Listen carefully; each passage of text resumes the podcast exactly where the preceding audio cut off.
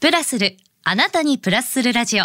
ポッドキャスト、DJ の高島舞子です。さて、あの、先週はアイスホッケーでカナダに留学をして、で、アメリカで経営、そして社会学を学ばれ、帰国して、で、プロアイスホッケーの、えーホッケークラブ、栃木日光アイスバックスに入団されたところまでお話を伺って、で、その後ですよね、日本代表の選手として様々な大会に出場して、2021年にここ、横浜グリッツに移籍されたということなんで、ちょっと今回はそのあたりを伺っていきたいなと思うんですけれども、この横浜グリッツって結構若いチームでしたよね。何年目でしたっけ、はい、えっと今ちょうど3年目を終えたので来シーズンから4シーズン目になるんですけど、はいあの最初僕が来た時はまだ本当2シーズン目だったので、うん本当に出来たてのチームって感じでしたね。ええでもう本当にねここ数年って、まあ、コロナもあったりとか、い、ろんなこともあったかなと思うんですけども試合自体はどんな感じだったんですか？えっとやはりあの横浜グリッツのすごく苦労した部分はあのコロナ禍でこうリーグに飛び込んできたのでちょうどそのタイミングですもんね。んはい。最初の1年目まだ僕がいなかったシーズンでもあるんですけど、はい。何試合かこう試合が中止になってしまったりで僕が入ってからもチーム内でコロナになってしまった選手や他のチームで、などであの結構試合が中止になってしまったので、はいはい。あの本当にちょっと大変な時期に参加したチームなのかなと思いますね。うん。がゆえになんかこう選手同士が仲良くなったみたいなこととかもあったりするんですか？あでもそうですね、なんかこうこの大変な時期をみんなでこう頑張って乗り越えようっていうので、結構一つになれた部分はあるのかなと思いますね。で私あのちょっと気になることがあってこの横浜グリッツって、はい。デュアルキャリアっていうのをこう前面に出してるって聞いたことがあるんですけど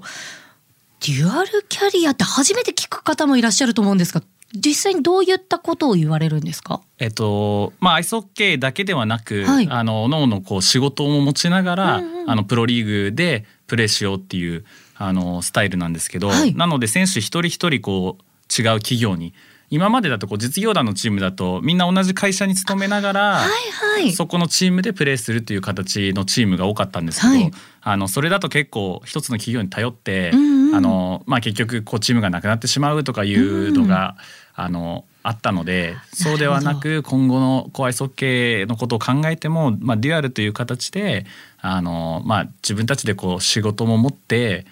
でプロでもやるっていうスタイルに、うん。をやってみたらどうかっていうのが今の代表の考えで、うんうん。あのスタートしたチームですね。え岩本さんは実際にじゃあはい。そのデュアルキャリアっていうことでどういったお仕事をされてらっしゃるんですか？はい、あの配信関連の、はい。あの仕事をしていまして、配信？基本はい、基本的にはあのまあオンライン配信なので、はい。あの何ですかね。一企業さんが何かをこう PR したい時とかにこう講演とか行うのを、あのうちの会社で撮影して配信するっていうことをやったりあとは、あの実はあの横浜グリッツの試合の配信もうちの会社で担当今年からなんですけど、はい。担当しているので、まあ、ちょっとスポーツの配信は初めてのことでましてやあのアイスホッケーというあのちょっと動きが早いめちゃくちゃ早いですよね。あの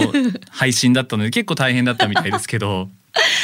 いやだってあの私一回見に行ったことあるんですけどあの何でしたっけ？玉あのパックですね。でどこ行ってるかわかんないんですよ。急にどっか行くじゃないですか。本当にあの早いので この間もなんか、はい。うちの選手がシュートの測定した時にはい。155キロぐらい出てたので、プロ野球のあの投げるのと同じぐらいってことですよ同じぐらいねのが出ているので。えでちょっと待ってくださいね。だってプロ野球はピッチャー投げました入りましたでそれ百何十キロですじゃないですか、常にじゃないですか。もう本当にいつそのスピードで飛んでくるかわからないっていうのがちょっと あの怖い部分ではあるかもしれないですね。こりゃ毛が増えそうですよね。そうですね。だって結構上にも飛びますし。飛びますよ。観客席とかも飛んでっちゃいますからね。でしたよね、はい。あと怖いのがあのゴールの後ろ側とかでも全然普通にプレーしてるじゃないですかそうですね。360全部みたいなこれカメラで追いかけるのも大変ですねそうなんです。カメラ大変だったと思いますね。ねえちなみに何台ぐらい設置してたんですかね？えっと結構あるはずです。下の階とか上の階とかにもこはいう置いて、うんうん多分スイッチしながらうまくやってるんだと思うんですようね。いやーでもこういうふうにあの岩本さんのようなお仕事をされてたりとか、あのケンタッキーさんだったりとか、ね。はい。なんかこう全然違う業種のはいお仕事をされてる方もチームメイトでいらっしゃるんですよね？はいケンタッキーさんもそうですし、はいソフトバンクさんもいますし、うんあとは横浜でいうとエバラ食品さんの、はいはいはい。はいなども本社ありますもんね。はいうんうんうん。あ、そうなんですね。でもそうするとこうまあプロの選手として、そしてまあ普通の社会人としていろいろとあると思うんですけど、ご苦労されてる点とかってあるんじゃないですか？そうですねやっぱりあのまあちょっと前まではこうプロ選手としてだけでやってた時と比べると、はいやっぱタイムマネジメントっていう面では結構大変かなとはやっぱり思いますね。あのまあ、比較的僕はこううまくこう時間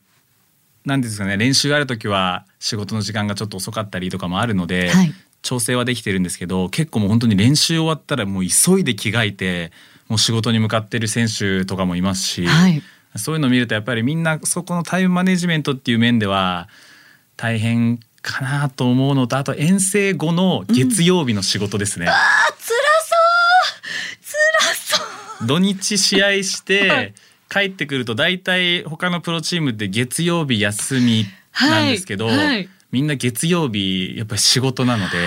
月曜日の仕事はハードですからね。ただでさえハードっていう、はい。そうですねそこはちょっとみんな苦労してる部分かもしれないですね。いやなんかねぎらいたくなっちゃ なっちゃいますけどそうですよね。であとこの、まあ、アイスホッケープロリーグのこともちょっと伺っていきたいなって思うんですけれども、あの横浜グリッツはアジアリーグのアイスホッケーチームでもあるんですよね。はい。でこれって何チームぐらいあるものなんですか？えっと、今はですねちょっとはい。6チームで戦っているんですが、はい。あの多かった時は9チームありまして、日本韓国中国ロシアで9チームで戦っていたんですけど、はいはい。うん。ちょっとチーム数が今コロナ禍っていうのもん遠征もしにくいですね。うですね、うんありまして、まあ、それでちょっと6チームに減ってしまってるんですけど、はい6チームで、えっと、各チーム40試合を行っていますね。結構あるんですね。はいだいたい土日に集中してでもうほぼ全部土日で今はやっていますね。昔はあの平日の試合もあったんですけど、基本的に今はあの土日で試合を行ってます。シーズン入りみたいなのは何月ぐらいなんですか？大体9月ですね。あちなみに今シーズンの成績はいかがでしたか、あの今シーズンは、えーまあ初めてのこう2桁勝利11勝することができまして、はい。あのまあ横浜グリッツちょっとスタートできたばかりの時はもう1年目は0勝。おお。で去年も2勝しかすることができなかった中で、はい。まあ、今年あのすごく選手一人一人が成長して、うん。あの11勝。そしてあの最下位も脱出できたということで。まあ、あの目標であったこうプレーオフ進出や全日本選手権優勝っていう、うん。あの目標叶わなかったんですけど、はい。あのすごく成長できたシーズンだったかなとや思います。このね昨シーズンその前を伺ってのね二桁勝利はこれ皆さんも士気が上がりますよね。そうですね。あの、うん。あとは本当に応援してくださるファンの方々うんにやはりなかなか勝ちを届けることができなくて、はい。本当に苦しいあのシーズンもあったので、うんそんな中今年は本当にホームでもホーム初勝利でもあったんですよ最初の開幕戦はえー、。すごい縁起がいいですね。なので、うんうんあのそういう面でもすごくあの良かったシーズンではあるかなと思いますね。うーんいやあのさっき先にねアジアリーグって伺っちゃったんですけど、日本リーグってあるんですかね？例えば野球とかだったらセパがあったりとか、まあ変な話1軍2軍とかいろんなものがあったりとかすると思うんですけど日本でまた別のリーグとかはあったりするんですか？ともともとはちょっとあったんですけど、はいはい今はもうアジアリーグ一本で日本のチームも全部あの参加していまして。一緒なんですね。一緒ですね。はい。ただ何うん年か前まではこうジャパンカップっていうので日本のチームだけで試合をやってた時期もあったんですけど、それ何年ぐらい前ですか？あれも本当にあのコロナ禍の時は韓国に行き来できないっていう時はもう日本だけでやってたので、きょ去年も実はジャパンカップでその前だから23年はジャパンカップでやってたあ時期がじゃあちょうどその頃にはそういうような形の。はい。うんうんうんうん。へえじゃあ今シーズンはい。きっと今お話を伺ってちょっと見に行ってみようかななんて思ってるリスナーさんもいらっしゃると思うんで基本的なこのアイスホッケーのルールについて伺いたいなと思うんですけどもう本当にね初歩的な質問ですよ。はい何人チームでこう登録して何人対何人で試合するんですか？基本的に試合に登録できるメンバーは、えっと、ゴールキーパーが2人でプレイヤーが20人登録できますので、はい。22人がベンチの中には入ることができる。できます。はい、はい。であの氷の上に乗れるのはゴールキーパーを含めて6人。だから6対6で少ないんですよね。そうですね。その選手がどんどん入れ替わってもう交代も自由なのでサッカーとか野球みたいにこう交代を告げることなくもうどんどんどんどん30秒ぐらい出たら交代していくっていう形なのでそこの展開の速さも最初見た人ってあれ？あの選手どこ行ったの？みたいな 風になるのでちょっと戸惑われるかと思うんですけど本当にあのそんなに複雑なルールはあまりないのであの見ていただけると面白さがわかるかなと思いますね。いや本当に今岩本選手に教えてもらったみたいに初めて見た時びっくりしたんですよ。普通はあのよくあるじゃないですか交代みたいなのを出し、指示出して誰かと誰かがチェンジするっていう感じなんですけどガーベンチに来てガーベンチから出てく人とかがすんごい速さで誰が変わったのか全然分かんなくてそうですよね。あの選手の顔の紙みたいなのいただいたんですけど、はい後ろの背番号を見ながら「ああああええ？みたいなありましたけどだんだん見ていくと慣れますよね。なれますね。本当にな最初だけだとちょっとなんか戸惑う方が多いのかなとは思いますね。ただ本当にこう、まあ、あの表情の格闘技って言われるぐらいちょっとエキサイティングな部分もあるので、うん。はい。まあ、そういうとこも見てて面白いと思いますしあとはあの新横浜の会場の雰囲気がすごくあのファンの方々のおかげで良い、はい。あの感じになってるので、すごく盛り上がれると思います。近いですよね結構。近いです。はい。一番近いと思います、日本の会場の中だと一番氷に近いところで見られるのでおお、いや本当に一階席がはい。めちゃくちゃベンチの後ろみたいな。そうですね。ちょっとなんかもう選手と被って見づらいぐらいの感じなんですけどでもあそこまで近くに行ける会場って今なかなか日本にはないので。貴重なんですね。そうですね。新横浜すごくあのある意味いいなって思いますね僕は。えスタジアム DJ みたいな方もいらっしゃって、一緒にこう応援の、はいあのテンポとかも教えてくださるんですよね。はいじゃあちょっと嫌な質問なんですけど、はペナルティーも多そうだなって思うんですよ。あの何分間出られませんみたいなのがはい出てくるんで、どんな代表的なペンまああのレッドカードイエローカードみたいなのってあったりするんですか？基本的に反則まあそんなに重い反則じゃない限りは2分間ペナルティーボックスっていうところに入れられて、うんうんまあお仕置き部屋みたいな。なんかちょっと違うところに入ってますよね。各チームこう一つずつあるんですけど、はいあのまあ相手を引っ掛けてしまったとか、こうはいトリッピングとかフッキングっていうのをまあ2分間はい。取られる、まああとこう相手に顔にスティックが当たってしまったとかとハイスティックっていう反則とかもありまして、それでもし顔が切れてしまうと。うんえー、と4分間反則だったり。でその反則の重さによってあのこう何分で決められてるんですけど、はい。まあ、その期間は相手チームこう1人少なくなってしまうので、あ原因のままっていうことなんはい、ですね。5対5でプレイヤーは5対5でやってる中で反則してしまうと5対4もう1人入ってしまうと5対3でそれ以下それ以下にはならないんですけど。えでも3だったら相当厳しくないですか？そうです。なのであの結構練習でそうなった時のシチュエーションの練習をしたりとかもしていますね。と話それちゃうんですけどあの練習するときによくあの筋トレとか、はい。自分の自己練ってあると思うんですけど、アイスホッケーの選手とかは自主練まあ自己練自主練か、はい。自主練とチーム練ってどのぐらいの割合でやってらっしゃるんですか？ああそうですね。でも基本的に氷の上ですはもう本当に全員でうん。行い、試合が始まってくると筋トレとかは大体自主練でみんなやるので各自で。うんうん。ただ夏場の間は結構チームみんなで筋トレとかも行うチームが多いですね。まあ、またごめんなさいね。お話戻しちゃうんですけど、はいペナルティーボックスに入って、で最悪まあ4分ぐらいはい。お仕置き部屋に入って試合は何分で何回で回していくんでしたっけ、えっと、20分を3ピリオドやるので、うんうん。はい、で、まあ、時間もとあのホイッスルが鳴ると時間が止まるので、うんうんうん大体1試合見に来ると、まあ、2時間ちょっとで終わるかなって感じですね。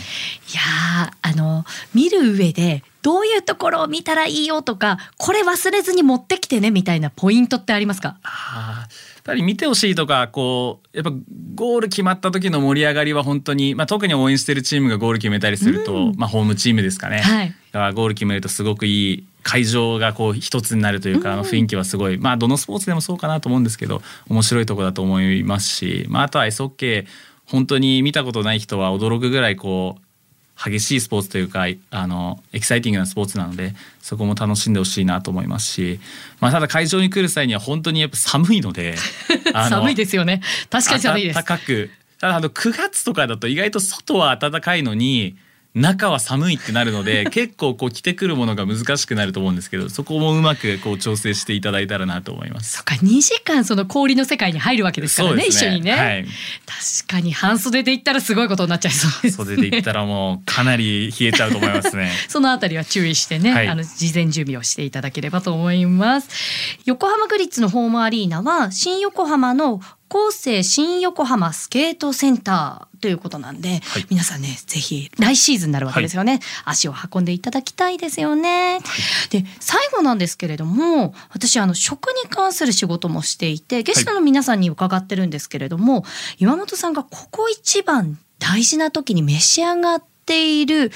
何かメニューとかお伺いしてもよろしいですか？